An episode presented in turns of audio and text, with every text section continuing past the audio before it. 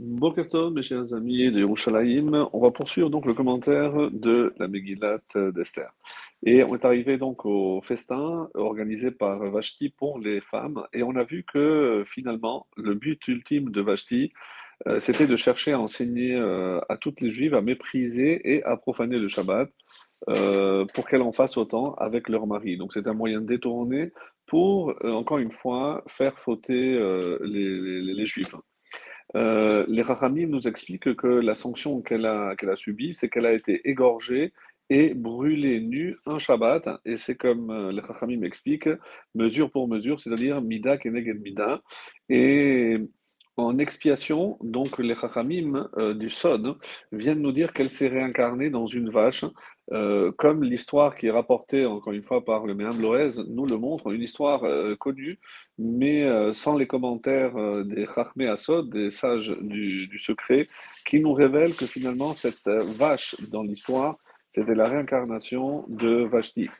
Qu'est-ce qui euh, s'est passé? Donc, c'est un juif qui possédait une vache et euh, toute la semaine, il euh, labourait avec, il travaillait. évidemment, le Shabbat, il a laissé se reposer. Malheureusement, il est devenu pauvre et il a dû vendre donc cette vache à un goy. La vache a labouré normalement tous les jours de la semaine, mais lorsque le Shabbat arrivait, elle refusait de travailler. Et il l'a frappé pour l'obliger, il n'y a rien à faire, donc la vache ne voulait pas bouger. À la fin, donc, il est retourné voir le juif pour lui dire Écoute, reprends ta vache et rends-moi mon argent. Elle a un défaut. Elle refuse de labourer. Tout de suite, le, juif a compris qu'il s'agissait du Shabbat et il lui a dit Écoute, viens, on va aller la voir ensemble.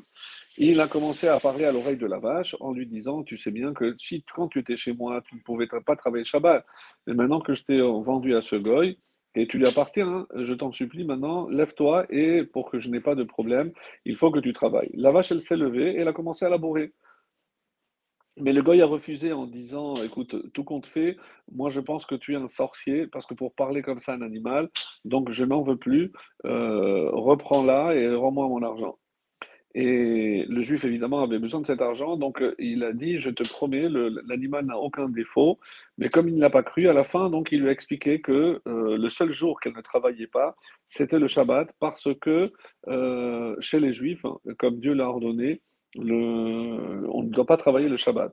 Alors, ce goy a fait le raisonnement suivant, si cette vache qui n'a aucune faculté ni de da'at, ni de savoir, elle, elle, elle connaît Kadosh Baruch le créateur, et a refusé, malgré tous les coups que je lui ai donnés, de travailler Shabbat, comment se fait-il que moi, si je suis un homme qui suis créé à l'image de Dieu et, doté d'intelligence, comment je ne connaisse, que je ne connaisse pas mon créateur Et on dit qu'il s'est converti, et on connaît le nom de ce goy, c'est Rabbi Hanina ben Torta, Torta comme euh, la vache. Et on trouve énormément de halachot dans, euh, dans tout le Talmud en son bon. Et donc les Chachamim viennent dire que cette vache, en fait, c'était le Gilgul, la réincarnation de Vashti, et que ce goy, euh, c'est la réincarnation d'Achashverosh, d'Assuérus, qui est venu pour réparer ses fautes et se convertir. Voilà donc comment on, on explique cette histoire. Alors, Maintenant, pour revenir au comportement du, roi, quand il a voulu faire venir donc sa femme toute nue pour montrer euh, euh, la, beauté, alors les Chachamim ici, euh, c'est rapporté toujours dans le même Loès, qu'il y avait deux coutumes. Chez les Perses et les Mèdes, les femmes étaient très légères et s'habillaient un petit peu à l'occidental, alors que chez Bavel, les femmes étaient très scrupuleuses et très pudiques, un petit peu comme à l'oriental. Et donc elle a refusé, puisque personne n'avait vu euh, Vashti, elle a dit, moi je descends de Balthazar, le roi de Babylone, euh, je n'ai pas besoin de me de m'humilier comme mon mari veut le faire. Donc il a, elle a refusé. Et pour ne pas prendre de risque, le, Midrash nous rapporte qu'elle a eu une éruption de lèpre sur toute la peau et qu'il y a eu comme une grande verrue qui est sortie à l'arrière comme une forme de queue. Donc pour être sûr qu'elle n'allait pas se rabaisser à se montrer euh, de telle façon devant les officiers et les, gouverneurs des, 127 provinces. Alors c'est pour ça que le verset 12 dit, mais la reine Vashti refusa de venir selon l'ordre royal transmis par les eunuques et les Rachamim m'expliquent également que euh, a commis plusieurs erreurs à savoir qu'on n'appelle pas une reine par des gens de rang inférieur, qu'il ne pouvait pas l'obliger à se, montrer nu et que parce qu'il s'ennuyait.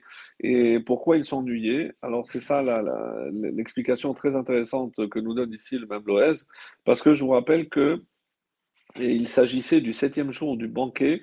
Et donc, euh, d'après les comptes euh, faits par le Midrash, il s'agissait du jour de Kippour. Et comme il n'y avait pas de juifs pour se moquer d'eux, c'est la raison pour laquelle il a fait venir sa femme. Et on fait le compte à savoir que les, la fête, le festin de 180 jours a commencé le mois de Nissan et si on compte de Nissan jusqu'à Tishri, euh, il y a, comme il y a trois mois manquants, c'est-à-dire trois mois de 29 jours, il manque trois jours pour faire 180. Donc si on rajoute les trois jours, on arrive donc au 3 Tishri. Et si je dis que la fête euh, pour les habitants de Shushan, de Suse, elle a duré sept jours, donc euh, du 3 plus 7, euh, j'arrive au 10 Tishri, c'était le jour de Kippour.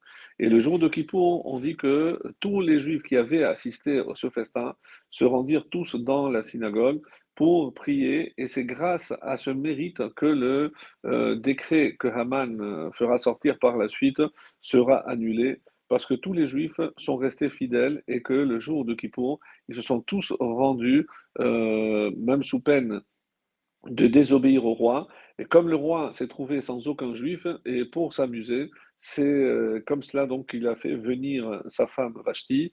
Et tout ceci, évidemment, euh, a été euh, manigancé, pour ainsi dire, par Akadosh Baruch pour que la reine Esther puisse venir prendre la place de Vashti, comme nous le verrons par la suite.